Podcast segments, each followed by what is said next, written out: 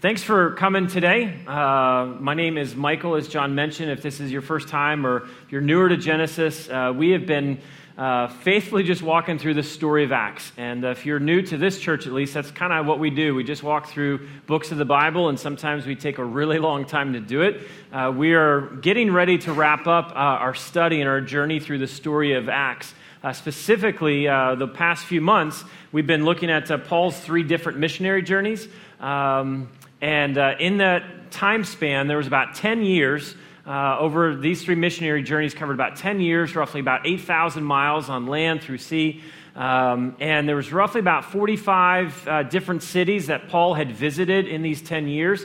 Uh, countless numbers of churches got planted, and even more so, countless thousands of people heard about Jesus. And uh, lots of folks put their faith in him. So as I'm thinking about the Apostle Paul and kind of considering his missionary journeys and what we've been looking at uh, his life over the past 10 years, I think we could say many things about Paul. Uh, I think we could say he was pretty courageous.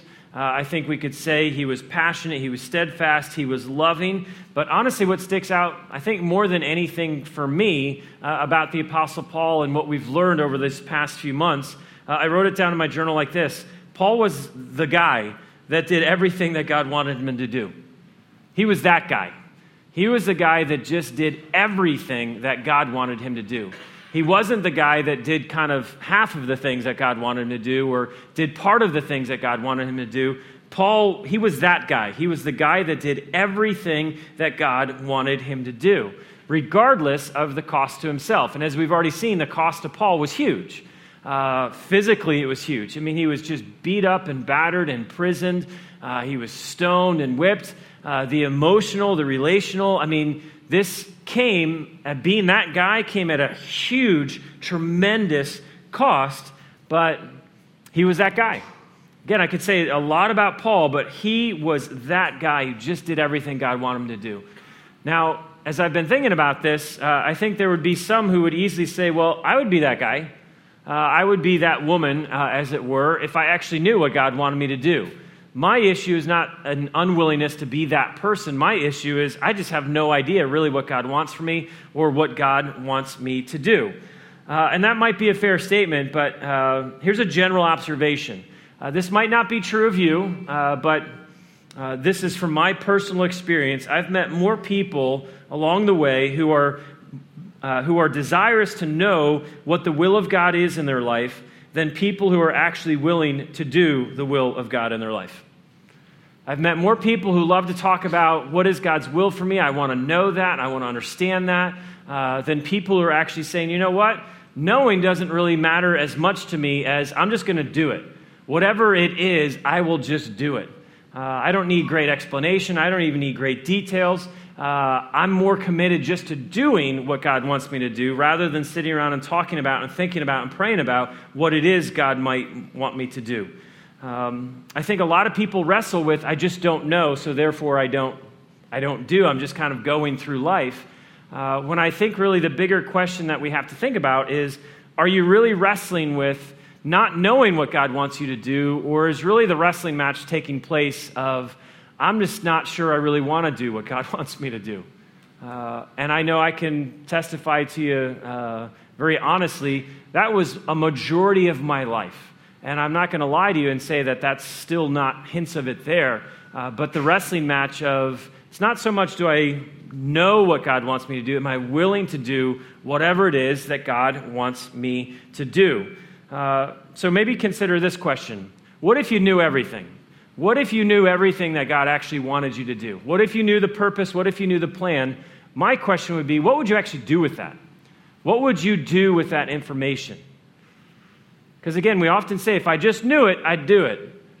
But if you really knew everything that God wanted you to do, would you actually still say, I'm willing to do it?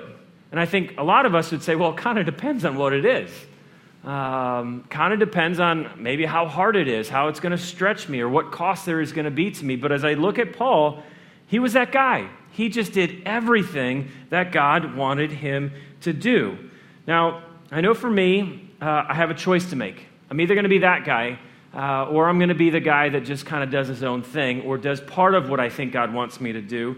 but two lessons or truths that I've learned about my plan versus God's plan. Just two quick, quick simple things. First one I've learned is God's plan is always harder. Every day of the week, God's plan is always harder. Uh, because my plan is generally centered around my comfortableness, my convenience, uh, being familiar with things. Like, that's my plan. I don't want to push myself too hard. I don't want there to be too much of a cost or a sacrifice. So, God's plan is always harder because it involves sacrificial service. It involves loving people in a very sacrificial way. But the second thing I've learned is it might be harder, but God's plan, it's always better. God's plan is always better. God's purpose is always better. As I consider back over the years, uh, and all those times I thought I had really good plans, thought I had some really good ideas, and I look back now and I'm like, Michael, those are so lame. All that stuff that you just dreamed about doing, it is so lame and so small in comparison to everything that God actually has for you and wants to do with you. I wanted to give you an example of this uh, of God's plan is always harder, uh, and God's plan is always better. Uh, the Apostle Paul, uh, we're going to spend some time today as he's beginning his journey to Rome. He's going to swing by Jerusalem, but he's got a journey to Rome where he's going to be put on trial for his life. Uh, but he's sitting in prison, okay? And this is what Paul writes from prison, awaiting trial in Rome.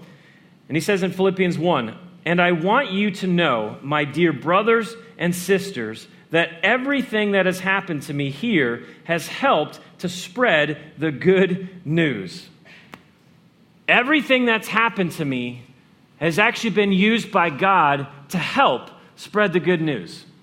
Now, I'm pretty confident that Paul didn't really want to be in prison. He'd already picked up a ton of physical, emotional, relational scars along the way. But yet he's sitting in prison and he's considering what has actually happened to me. What is actually physically, emotionally, spiritually, the path that I have been walking on, the path that God has called me to. Yeah, it's absolutely harder, but it's been so much better. What's happened to me has helped to spread the good news because the beauty of God's plan versus our best laid plans um, is my plans are too small versus God's plan he wants to use your life to introduce other people who don't know Him to Him. Again, my plan is about me, but God's plan is about using me, using you, using us to accomplish something bigger, something greater, something actually eternal. So, we're going to walk through what I'm just calling Paul's fourth missionary journey. It's not technically called that, but he's beginning his journey where he's actually going to Rome. And the question that I want to answer for us today, ask and answer, is simply this How can we help one another know God's plan, and how can we encourage one another to live our lives in view of God's plan? How can we actually help one another know, understand what God has, but then how can we also help, live, help one another live our lives in view of God's plan? Uh, last week, if you're here, uh, we said uh, Paul was saying goodbye to the church in Ephesus. Uh, he was saying goodbye to the elders and the leaders, and he was telling them, I'm now headed to Jerusalem. And I wanted to do the reason Paul's going to Jerusalem right now. Uh, there was two logistical, strategical reasons, and then there was one overarching reason. And the logistical reason, Paul had been collecting a bunch of money. Uh, the church in Jerusalem was suffering. There was great famine. Uh, and so Paul was traveling around the world collecting money and resources to bring back to the church uh, in Jerusalem. It says this in Acts 24 After several years away, I returned to Jerusalem with money to aid my people. So he wanted to get back to Jerusalem to give them uh, the, the offerings and the gifts that other folks had given. The second reason is he wanted to help the church actually have unity because you've got a bunch of people who grew up Jew, uh, and then you have a lot of people who grew up Gentile. Uh, and now they're trying to be together in the same community, but there's a lot of fighting. There's a lot of uh, disunity, as it were, in the community. And so Paul wanted to go back to help foster, create, cultivate unity in this growing church. Those are logical, logistical, strategic uh, reasons why he went. But at the end of the day, why Paul went to Jerusalem is because God said go. God clearly said to Paul, Go to Jerusalem. It says this in Acts chapter 20, We looked at this verse last week. It says, And now I am bound by the Spirit to go to Jerusalem. I don't know what awaits me, except that the Holy Spirit tells me in city after city that jail and suffering lie ahead. Wow, like if you knew that, if you knew that God was telling you, this is where I want you to go, and by the way, what's going to happen when you get there? Suffering, prison. How many of you would still say, I'm all in? Or how many of you would say, you know what? I kind of like it here in Ephesus. It's about a thousand miles away from Jerusalem, and it's kind of nice here. The people know me, they love me, they care about me. It's, it's a little bit easier if I would just stay put where I am. But God was convinced, or Paul was convinced that God said, Go to Jerusalem, and that's the path that Paul was committed to walking. Um, as I've been kind of thinking through this and praying through this, um, do you think this plan made any sense to Paul? Do you think this plan, Paul was like, yeah, God, this totally makes sense. Of course, I'm going to go to Jerusalem and suffering and prison. That seems like a great plan because I've been traveling around thousands and thousands of miles and I've been telling everybody about Jesus and churches have been getting planted and people are coming to faith. Yeah, God, that makes absolute perfect sense. Put me in prison. No more traveling, no more moving around and preaching the gospel, no more moving around and telling other people about who God is and who Jesus is. Yeah, that's a great plan, God. Why don't you go ahead and put me in prison? Why send him there? I I'm guessing Paul was wrestling with this question. And I wonder how many of you might be wrestling with that question today. How many of you might be wrestling with that, that question in this season of life? How many of you have thought this? I wrote it in my journal like this Lord, what you're asking of me just does not make much sense. It doesn't seem like a good plan in light of all the good that is currently happening around me where I am. So, God, what you're asking me to do, it just, it doesn't make any sense. I remember that um, uh, this was uh, years ago, but when I started in uh, ministry when I was 24, I was doing youth ministry, and I loved it. I absolutely loved doing youth ministry. Uh, and things, there was just literally a handful of kids. Uh, and within a few years, there's hundreds of kids who are now part of this youth ministry and so many families. And if you asked me back in the day, I would have been doing youth ministry until I was like 85 years old. There were so many kids who were coming to know the Lord. And these kids were going back into their schools and starting Bible studies and different things. And it was amazing. But then God said, Michael, it's time for you to move on, and I want you to go to prison. I mean seminary. and I remember when God told me that, and I was like, that's ridiculous.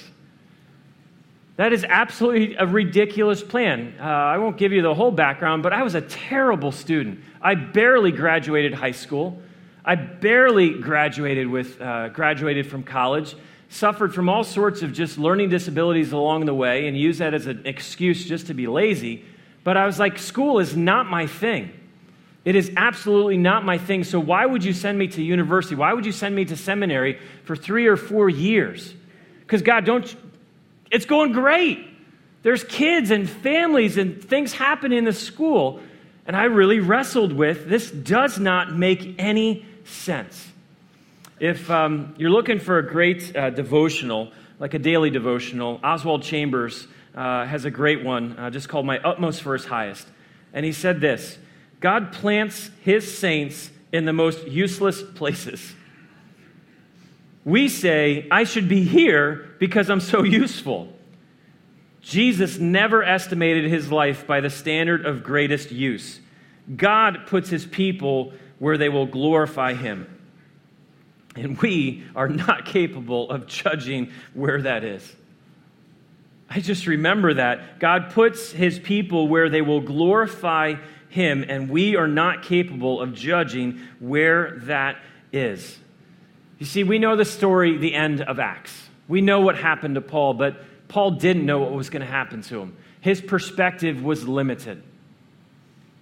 And so there comes a, a moment in time where Paul has to say, Am I going to trust God uh, that his plan is actually best? Or am I still going to pursue what I think is best, even though my perspective is so limited?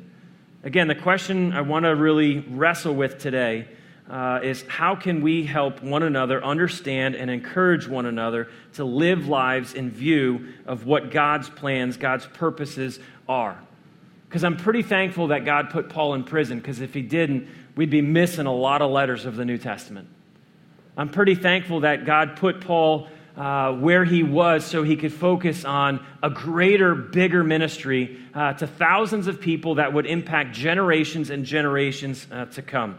Um, the question that, again, how can we help one another? One of the things that I have learned along the way is simply this uh, God uses other people in my life to help me accomplish God's plan.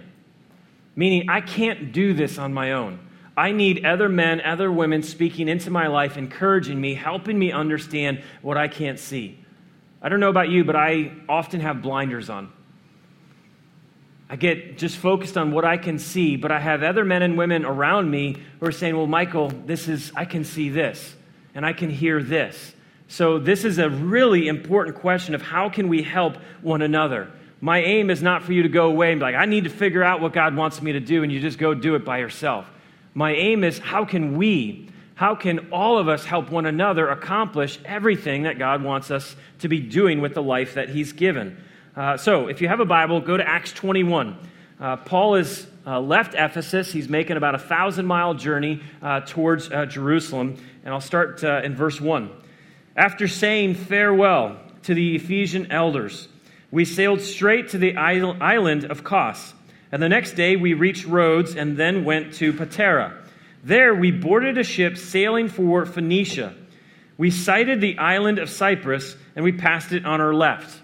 It seems like maybe why this level of detail. Uh, what Luke, the author of Acts, is trying to paint here is you could do a straight shot from where they were in Ephesus, which is now Turkey, straight 600 mile shot down to Jerusalem, coast to coast. But if you travel inland, uh, you're going to hit a lot of towns and a lot of cities along the way, and that's what they were doing uh, as they were traveling from town to town on their way to Jerusalem. Story goes on, uh, verse 3 We sighted the island of Cyprus, passed it on our left, and landed at the harbor of Tyre in Syria, where the ship was to unload its cargo. Verse 4 We went ashore and found local believers and stayed with them a week. I want you to catch what happened here these believers prophesied through the Holy Spirit that Paul should not go on to Jerusalem. Okay? Catch this. The Holy Spirit that Paul should not go on to Jerusalem.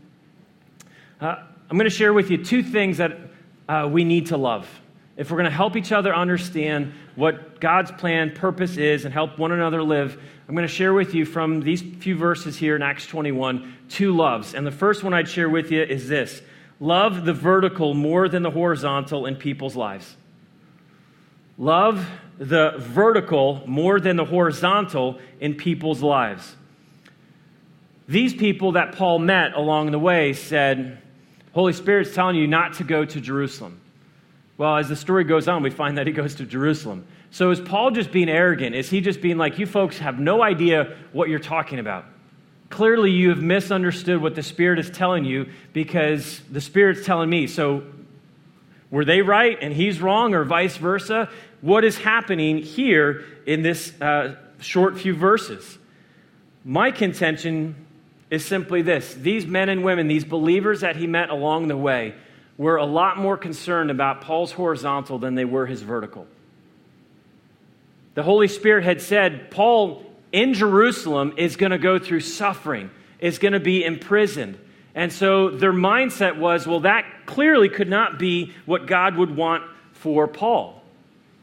Their focus was, Paul, you can't go on to Jerusalem. The Spirit has made clear to you, we know, and has made clear to us there's going to be suffering, there's going to be pain, there's going to be prison for you. Their heart was, we, we love you. We care about your horizontal. We don't want you walking in the lion's den where you're going to get torn apart.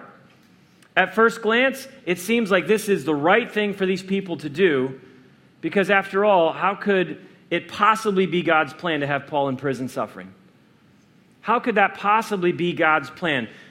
And one of the things that I've learned, often the hard way, and very slow to learn this, is Michael, don't be quick to assume what God's will is in someone else's life. Don't be quick, Michael, to assume that you know what God's will is in someone else's life. Because I imagine the people that he just met are thinking if Paul goes to Jerusalem, he's going to suffer and his ministry will stop. Clearly, that's not what God would want. Why would God want that? Paul, do not go to Jerusalem. Your ministry will stop, you'll suffer. That's not what God would want. They would be thinking if Paul goes to Jerusalem, he's going to be in pain and discomfort. Clearly, God would not want that for Paul. Why? Well, because God wants him to be happy, He wants him to be comfortable. And there's pain, suffering, prison, though that couldn't be from God. Their focus was on the horizontal, not the vertical. Do you remember the story in Scripture um, uh, where Peter rebuked Jesus? Uh, where Jesus told Peter and the disciples, uh, guys, this is, I'm, my heart is set. We're going to Jerusalem. And when we get to Jerusalem, I'm going to suffer. Uh, I will be mocked. I will be betrayed. I will be whipped. I will be flogged. Ultimately, I will be put to death. And Jesus then looks at his disciples and says that. And he says, But death, I will rise back to life on the third day. And Peter, are you serious? That's not God's plan for you, Jesus.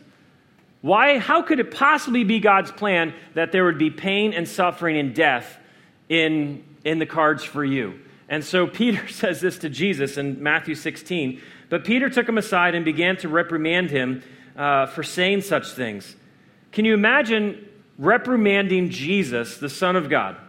Heaven forbid, Lord, he said, this will never happen to you. And Jesus turned to Peter and said, Get away from me, Satan. You are a dangerous trap to me. You are seeing things merely from a human point of view, not from God's.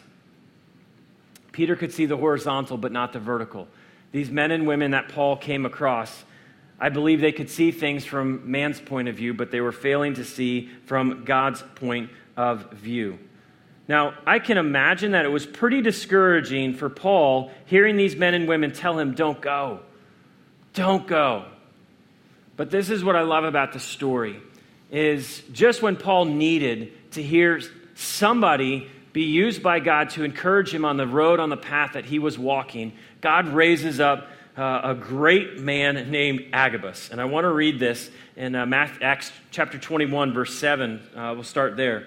If uh, you're pregnant, you're thinking about getting pregnant one day, and you're like, we're going to have a dude, uh, Agabus. Okay, just add that to the mix of names. Agabus is the man. This is what it says of Agabus. The next stop after leaving Tyre uh, was Ptolemais, where we greeted the brothers and sisters and stayed for one day. And the next day we went to Caesarea and stayed at the home of Philip, the evangelist, who we met way back in the beginning of Acts, one of the seven men who had uh, been chosen to distribute food. He had four unmarried daughters who had the gift of prophecy. Verse 10 Several days later, a man named Agabus, who also had the gift of prophecy, arrived from Judea. And he came over, he took Paul's belt, and he bound his own feet and his hands with it. And then he said, The Holy Spirit declares, So shall the owner of this belt be bound by the Jewish leaders in Jerusalem and turned over to the Gentiles. Agabus. It's a great name, right? Agabus gets raised up at just the right time to encourage Paul. And you're like, How could that possibly be encouraging? Paul knew where God was calling him to go. And just when there was people telling him, Paul, horizontal, horizontal, you don't want to go where there's going to be pain and suffering and hardship in prison, God raises up Agabus at just the right time to say, Paul, keep going in the direction you're actually going. Now, if you would, think about this for a minute. How strange do you think it was for Agabus? God, you want me to do what? You want me to take this guy's belt, you want me to tie it around my wrist, tie it around my ankles, and then look at him and say, Look at me. What's happening here is going to happen to you. Do you think Agabus ever had a moment where he's like, That's ridiculous? Can I just simply go tell him you're on the right path? Why, why make me put a belt on and demonstrate to him what's going to happen. I'm guessing, I don't know Agabus, but I'm guessing he has this moment of this is ridiculous. But what I love about Agabus is he is a guy who does everything that God wants him to do to encourage Paul to keep going on the path that he's going. Now, I don't know about you, but I'm very thankful for uh, the many Agabuses that I've had in my life. Uh, both men and women that have been used by God at just the right time to encourage me to keep going the path that I have sensed God's calling me to walk. Two weeks ago, we celebrated Easter here. And uh, I love Easter. I'd say Christmas, Easter, favorite just times of the year. Uh, but this Easter was different for me because I was, uh, I was nervous. Uh, we had that uh, get drenched, uh, and I had no idea what was going to happen. Absolutely no idea if anyone was going to take a step to say, you know what, I don't want to be a, a fan of Jesus, I want to be a follower of Jesus. And so I had been fretting, as it were, leading up to Easter, excited but yet anxious excited but yet worried. But yet I felt God was calling us to do this on Easter. So on Friday, Good Friday, uh, I got an email. It was around 1 in the morning that I read this. Uh, and this is God's gift of an Agabus this past uh, two weeks ago. Uh, and this person sent me this letter and said this Upon leaving Genesis Friday night, a few minutes after leaving the parking lot, I received an image of you preaching Sunday morning. You were dressed in your usual urban hip attire. So very thankful for that. And you were well into your sermon. It was business as usual, except that you were flanked on either side by angels with broadswords. They were not messengers, but guardians, in line with the idea of bodyguards. And they stood at attention, and their hands were folded over the handle of their sword, both of which were unsheathed and balanced on the tips before their bearers. I understood this to mean that you are either under spiritual attack or else the subject of a concerted effort by the enemy to bring ruin or distraction to a plan that will build up the kingdom. I am praying for you. I share this with you to encourage you. The Lord the Lord has your back and he marshals his forces to protect his shepherding son. So at one in the morning, do you think I thought to myself, cuckoo, got another whack job in our midst? Some dude in a parking lot saw some crazy image. Or do you think I sat there in tears? That at just the right time when I needed to be encouraged but also challenged to keep going down the path. God raised up an Agabus to remind me, Michael, I'm with you. I am with you. Do you think I walked up onto stage on Easter morning with a little bit more confidence? Now, I didn't see anything. But I tell you what, I was so blessed and I was so encouraged that someone probably wrestled with this God, this is crazy. This guy's going to think I'm nuts. Was willing to say, forget it. God, if this is what you want me to pass along as a way to encourage him, then I absolutely will. This is what God did for Paul. This is what God has done for me numerous times. And my question for you, as you consider those in your life, is there anybody that God is inviting, calling you to be an Agabus for. Because if you would be raised up by God to be used in someone else's life to help them understand the things that God has for them, really the greater question is do you love people more horizontally or do you love people more vertically? Agabus loved the Apostle Paul vertically because he wanted to see God accomplish with Paul and through Paul all that God had in mind.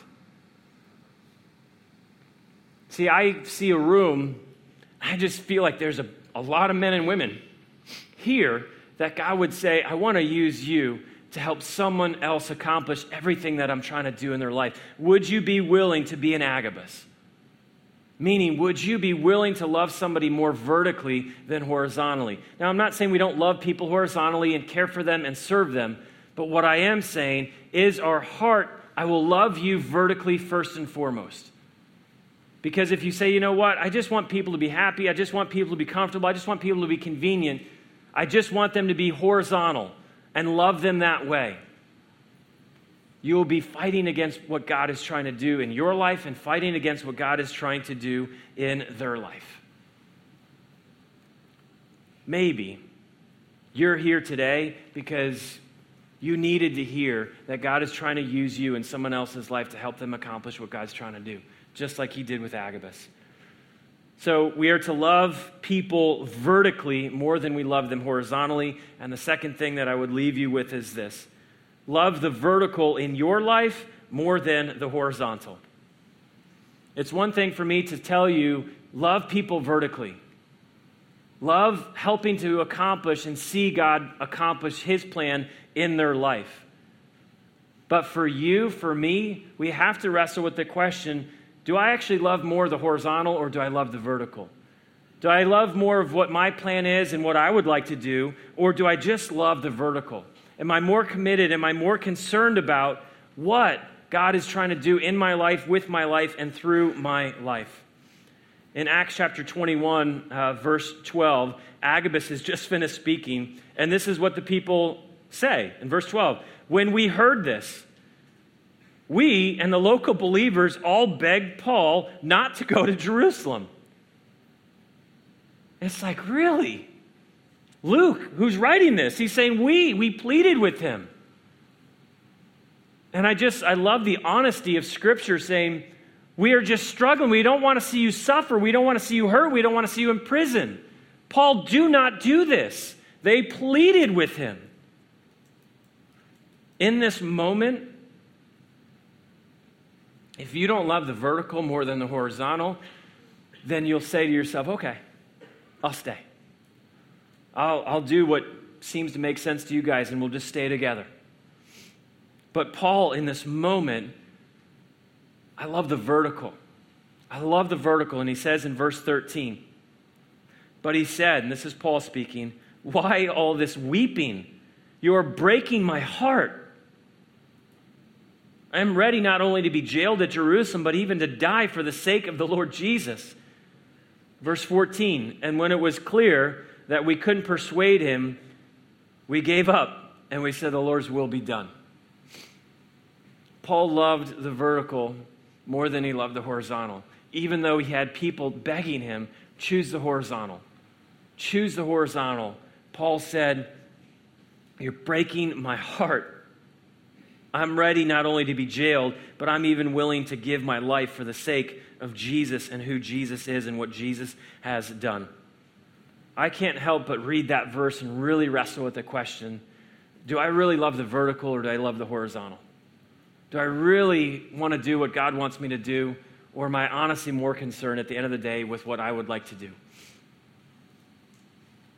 And if you would experience everything that God has for you and desires for you and wants for you, there has to come a point in time where you decide, I'm done with horizontal living and I just want to go vertical.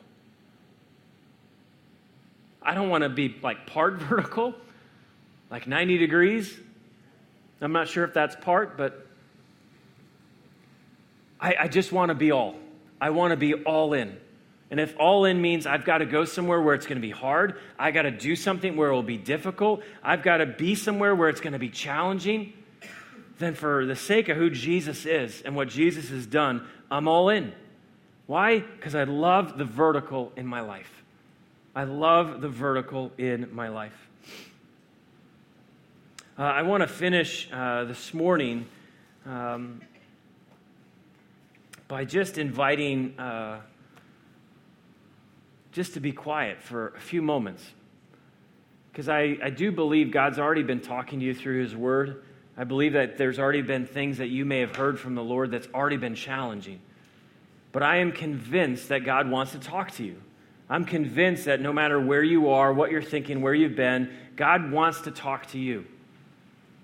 There's so many times where I meet with people and like, I really just, I want to know. I just wish God would talk to me. I really want to know what God has for me. And I'm like, man, I love you, but you're, God is actually a lot more excited to talk to you than you're actually willing to listen.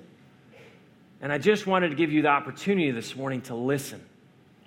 To listen to what God would have to say to you, about you, about Him, about maybe somebody in your life that He's trying to say, Would you be an Agabus? Would you do something that might look a little freaky or crazy or weird to help me accomplish what I'm trying to do in their life?